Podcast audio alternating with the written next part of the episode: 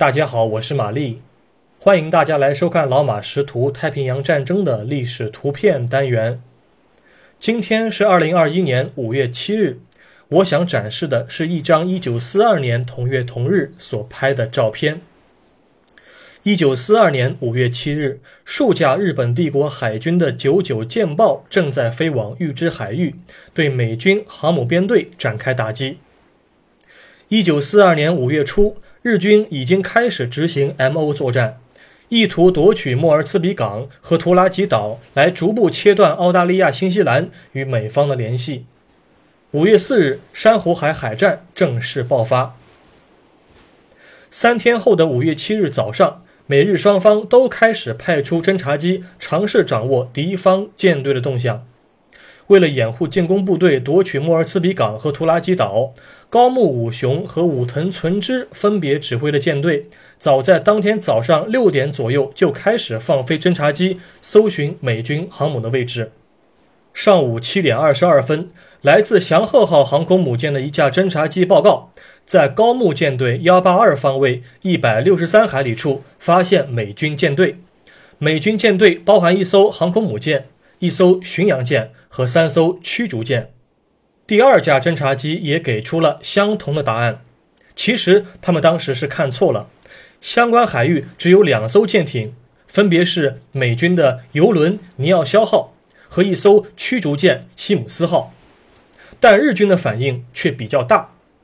高木武雄立即派出了七十八架战机前去巡歼美军舰队，机群包含十八架零式战斗机。三十六架九九舰爆和二十四架九七舰攻，他们不知道自己是杀鸡用了牛刀。照片中央的这架飞机是九九舰爆，它应该是来自于祥鹤号航空母舰。飞机的尾码是 E 幺二零八，并且是单条白色条纹，所以它一定是隶属于第五航空战队下面的祥鹤号航空母舰。来自瑞鹤号航空母舰的舰载机是双白条，并且尾码的前两位是 E 二，而不是 E 幺。这里的第二位码是罗马的数字，而不是阿拉伯的数字。照片原有的英文注释对照片拍摄的时间拿捏不定，作者认为有可能是拍摄于机群起飞之后，巡歼航母之前，或者是在巡歼未果后返回途中。我个人觉得可能是前者更加可能。